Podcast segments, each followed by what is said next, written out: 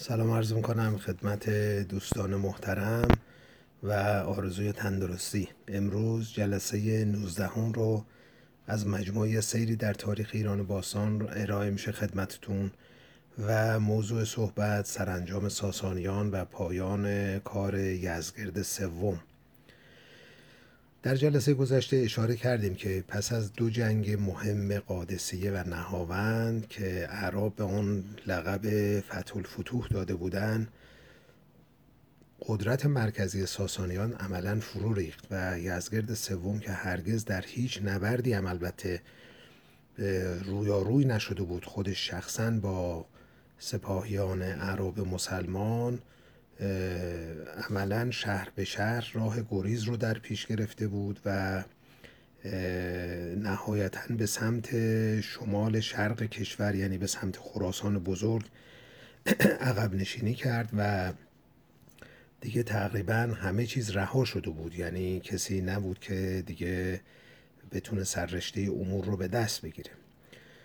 خب در این همچین شرایطی تعدادی از سرداران بزرگ ساسانی که خب اینها سردارانی بودند که اختیاراتی داشتند و در ایالتهای مختلف تقریبا همه کاره بودند و حتی اجازه اینو داشتن که بر سرشون تاج محلی بذارن یعنی به عنوان قدرت محلی که زیر فرمان شاه ساسانی بود می‌تونستن حتی یه تاج کوچیکی هم بر سرشون داشته باشن. و خب خیلی از اینا شکست خوردن کشته شدن و یه تعدادشون هم با پیمان صلحی حفظ جان کردن و برخی از اینا به مدینه منتقل شدن. یعنی عملا جز اسرا رفتن و چون آدمای بزرگی بودند خب یه استفاده هایی هم از اینا می‌شد.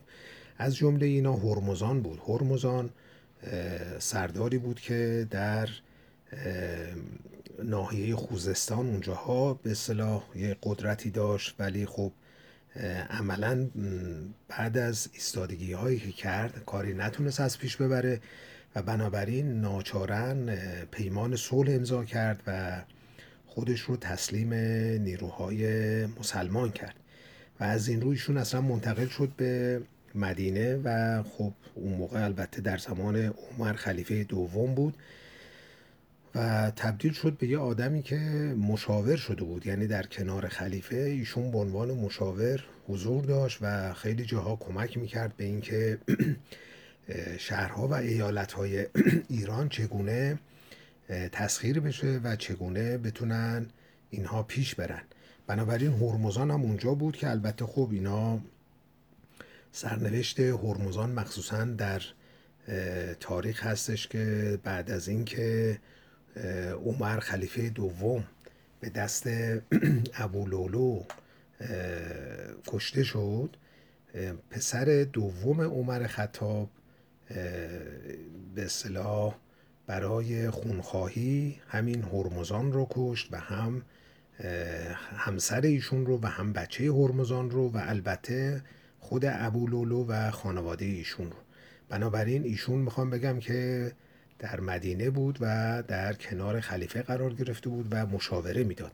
خب شما ببینین که سرداران ایران به وضعیتی به هر حال گرفتار شده بودن که عملا نه تنها کاری از پیش نمی بردن بلکه بعضا تبدیل شده بودن به افرادی که مشاوره می‌دادند برای تسخیر سایر ایالت ها خب پس از 21 هجری که برابر با 642 میلادی هست عمق خاک ایران عملا دیگه مورد تهاجم قرار گرفت و شهرهایی که در اقصا نقاط کشور بودن اینها خب یکی پس از دیگری بالاخره سقوط می‌کردن. حالا یا عرض کردیم خدمتون یا جنگ می‌شد که به زور و عنف فتح می‌شد و خب طبیعتا کشتار و اسارت در انتظار اینها بود و یا اینکه انعقاد پیمانی داشتند که در ردیف جزیه پردازان یعنی اهل ذمه بشن و جزیه بپردازن و به این ترتیب به هر حال مطلب یه جوری فیصله پیدا بکنه. خب برخی از شهرهای ایران هم که فتح شده بود یعنی این مباحث فتوح از همین جاها شروع شده بود یعنی از دوران عمر و عثمان و بعدش هم که البته در زمان خلافت امام علی تقریبا این فتوح به یه نوعی متوقف شده بود به دلیل اینکه جنگ های داخلی در سرزمین اصلی اسلام یعنی در مدینه و شهرهای اون نواحی شروع شده بود و در اون چهار سال خورده ای که امام علی خلیفه بود تقریبا بحث فتوح متوقف بود. ولی خب در زمان بنی امیه دوباره این مطلب اوج گرفت و این فتوح خب تا خارزم و قسمت های شمال شرقی ایران هم تسری پیدا کرد. یعنی در زمان بنی امیه رو عرض می‌کنم. خب پس بنابراین شهرهایی که فتح می‌شد این نبود که این فتح انجام می‌شد و دیگه کار اون شهر تمام بود. نه بعضی وقتا اون نوشته هایی که ما الان در اختیار داریم از مورخینی که البته بعد از اسلام اینا مکتوب شده اینا نشون میده که برخی از شهرها برای چندمین بار فتح می‌شد. یعنی مثل اینکه مردم شورش می‌کردن اون عوامل مستقر اعراب مسلمان رو از بین می بردن بنابراین این شهر نوعی مثلا شورش می‌کرد و خودمختاری اعلام می‌کرد و دوباره اینها ناچار بودن که این شهرها رو فتح بکنن. بنابراین این کم و بیش این شورش ها برقرار بود و خب اینجا اونجا مسائل این چنینی رخ می‌داد. برای جلوگیری از این داستان عرب مسلمان یک فکری رو کرده بودن و اون این بود که سرداران مسلمان رو یا سربازان مسلمان رو به همراه خانواده هاشون اینا کوچ دادن. یعنی از سرزمین حالا شهرهای عربی اینها رو خیلی ها رو کوچ دادن و در شهرهای ایران در روستاهای ایران لابلای این خانواده های ایرانی اینها رو اسکان دادن. یعنی خب به اینا زمین می‌دادن امکانات می‌دادن که اونجا باشن و زندگی بکنن با اینها. بنابراین اتفاقی که میافتاد این با این وضعیت دو تا هدف رو اینا دنبال می‌کردن. یعنی یکی این بود که با اسکان اینها اون یک دستی دیگه تقریبا در اون شهر یا روستا از بین می‌رفت و این خودش مانع بسیار بزرگی بود برای جلوگیری از شورش ها پس بنابراین یک علت کوچ دادن این بود که بتونن شورش ها رو ممانعت کنن و جلوش رو بگیرن. دوم اینکه یه اتفاق دیگری که میافتاد خب اینها عملا می‌شدن مبلغ و ترغیب کننده به دین جدید که اسلام بود.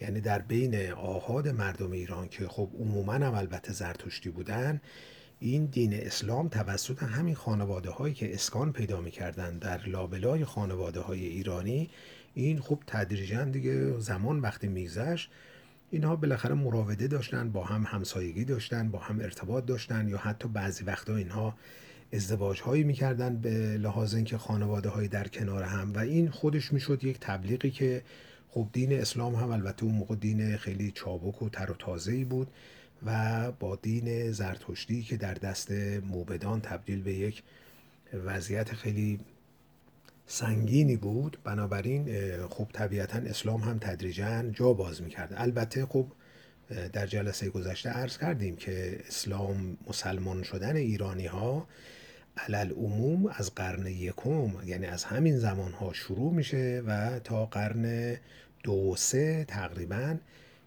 این زمان برده. یعنی یک دو سه قرنی زمان برده تا تدریجا مردم ایران خب اسلام رو به عنوان دین اکثریت پذیرفتن.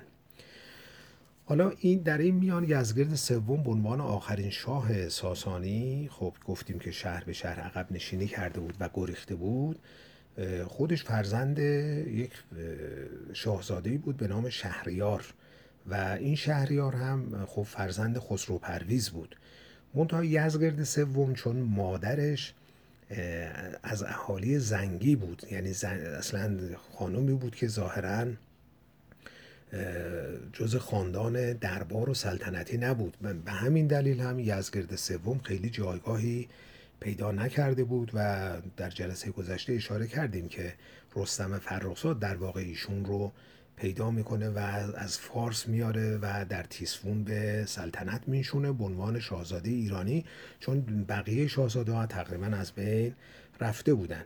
خب بنابراین ایشون تقریبا درمانده و سرگردانه دیگه و همینجوری که عقب میشینه. ولی یه کاری که کرده اینه که پسر خودش رو به عنوان نماینده خودش فرستاده به چین برای دیدار با خاقان چین. و درخواست و کمک کرده که حالا این رو توضیح خواهم داد خدمتتون. خب زمانی که شاه ایران داره عقب نشینی می‌کنه خیلی اطرافش زیادن. یعنی چندین هزار نفر با ایشون بالاخره حرکت می‌کردن صدها اسب و شطور و گاو وسایل اینا رو حمل می‌کردن و رامشگران و زنان ایشون و درباریانی که دور بر ایشون بودن اینا همه با شاه حرکت می‌کردن.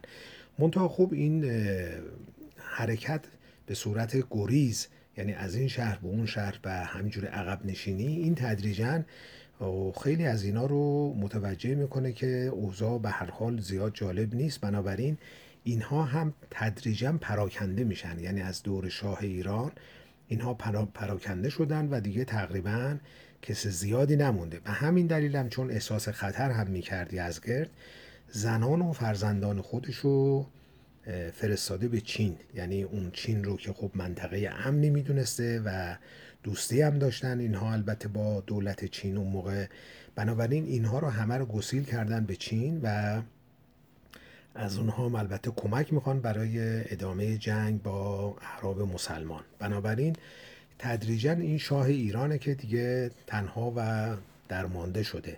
و در همین شرق ایران یعنی اون شمال شرق ایران خب اونجا یکی از شهرهای مهم مرو هست و اون مرو شهریه که یزگرد به اونجا پناهنده شده ولی اون مرزبان شهر مرو یک کسی به نام ماهوی سوری که خب این البته بعدا لقب خداوند کش هم پیدا کرد. یعنی به دلیل اینکه ایشون مسئول اصلی کشته شدن یزگرد بود بنابراین در نوشته ها به عنوان خداوند کش هم لقب گرفته.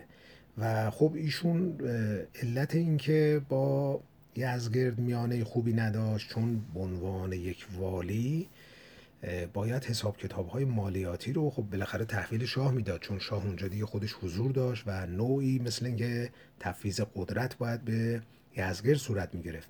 ولی برای اینکه این کار رو انجام نده پیشا پیش سپاهی فرستاده تا یزگرد رو دستگیر کنن و به اصطلاح ایشون رو به نوعی به چارمیخ بکشه و حالا شاید هم در ذهن این والی بوده که ایشون رو یه جوری معامله بکنه با عرب مسلمان و بتونه که در قبالش امتیازهایی بگیره. البته این حدس منه ولی آنچه که رخ داده در تاریخ اونی که دارن می نویسن اینه که یزگرد از دست این مرزمان فرار می‌کنه و خودش رو تقریبا تلاش می‌کنه که گم و بکنه در اون شهر و به یه جایی می‌رسه که یه آسیابانی داره اونجا زندگی می‌کنه و پناهنده میشه به ایشون و یعنی به عنوان آدمی که خسته و کوفته و درمانده است. و خب در اونجا برای اینکه از محلکه فرار بکنه طلب غذایی کرده و غذایی خورده و برای استراحت به اصطلاح اونجا مستقر شده. منتها خب آسیابانی که این لباس ها و جامعه های فاخر ایشون رو می‌بینه که خیلی پرزرق و برق است طمع می‌کنه و شاه رو ظاهرا در خواب کشته و جامعه های گرانبهای اون رو برداشته و جسد شاه را هم در رودخانه رها کرده.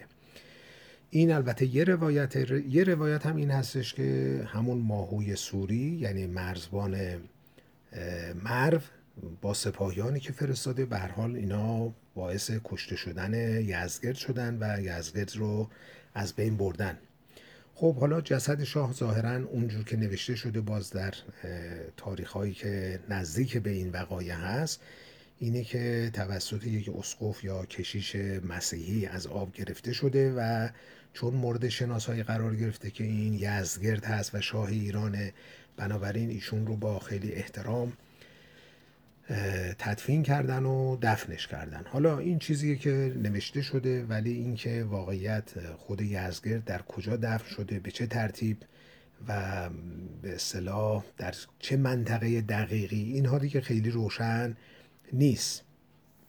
حالا در تمام مدتی که یزگرد در حال گریز بود حالا از اون سو یعنی سرداری به نام عبدالله عامر عبدالله عامر از فامیل نزدیک عثمان خلیفه سوم مسلمینه. بنابراین این عبدالله عامر به عنوان یه سرداری معموریت ویژه داره که یزگرد رو پیدا بکنه و از بین ببره. منتها خب قبل از اینکه عبدالله عامر این یزگرد رو پیدا کنه و این مأموریت رو انجام بده خب خود ایرانی ها در واقع این کار رو کردن و شاه به هر حال از بین رفته.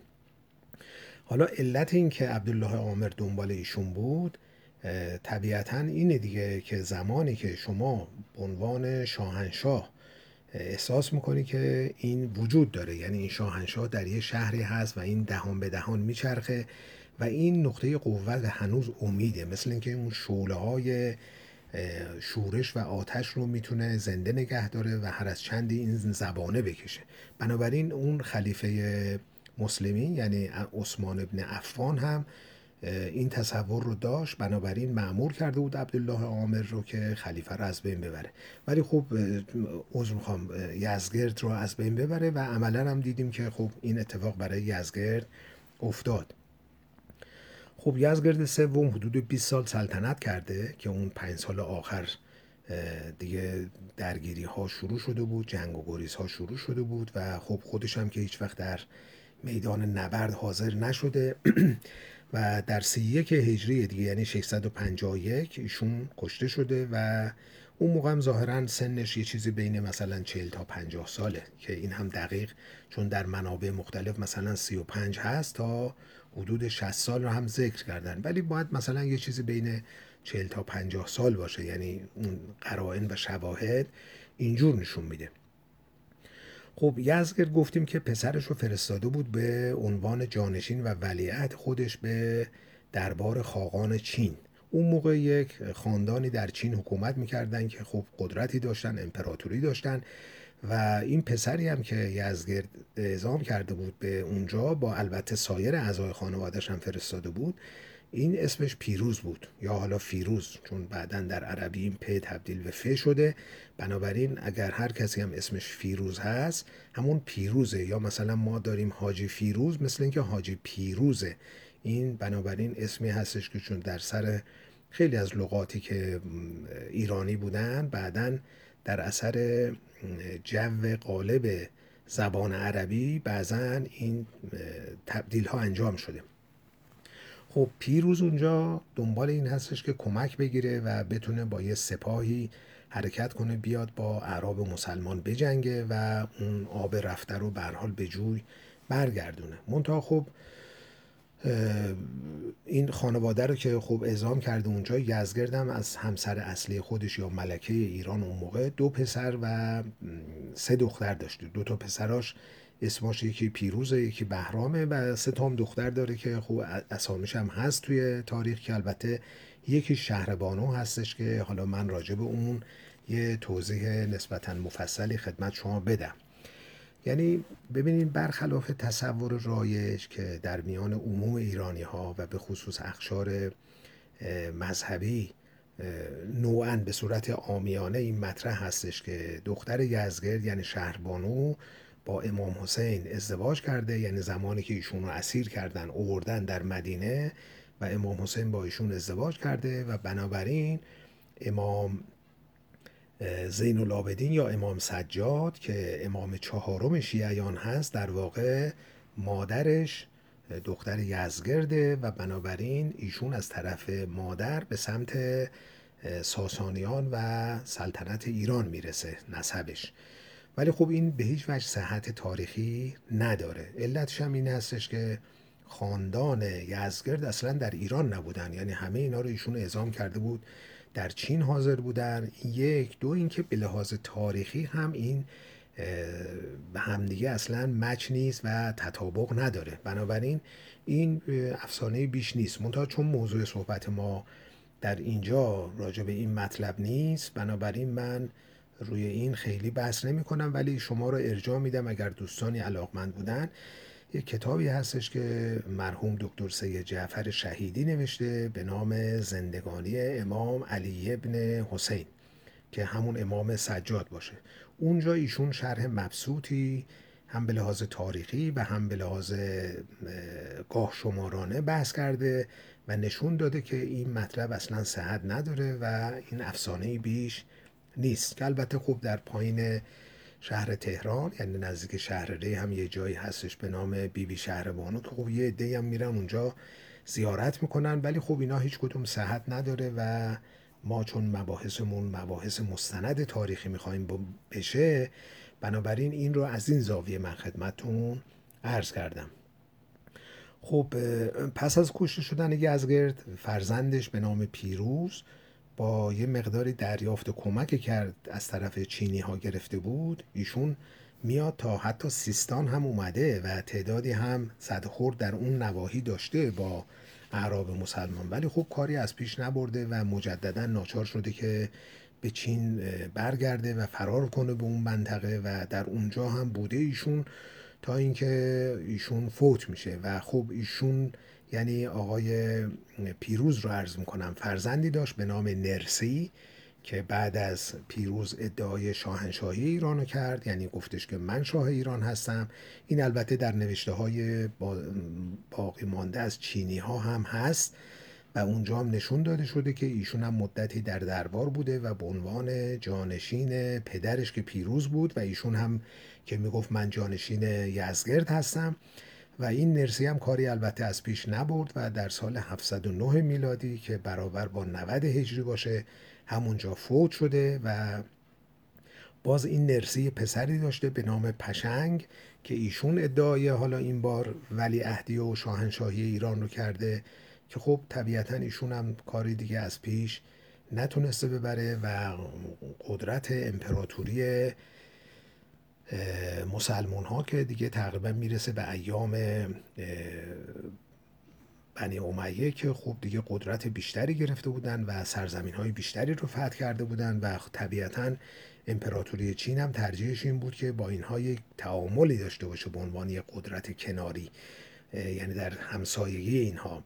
بنابراین وارد دیگه این زد و خوردها و یا خواسته های این شاهزاده هایی که در اونجا بودن از نوادگان یزگرد ترتیب اثری ندادن و دیگه اینا تقریبا از بین رفتن و به این ترتیب شاهنشاهی ساسانی برای همیشه چراغش خاموش شد و از عرصه دیگه حذف شد و از این به بعد دیگه ایران به عنوان یک منطقه بزرگی که تحت سلطه خلفای بنی امیه قرار می‌گیره و اون مباحث حالا فتوح و بحث‌های بعدی رو دیگه ما در جلسات گذشته قبلا گفتیم. یعنی در اون سیزن یا بخش یکی که بحثاشو کردیم.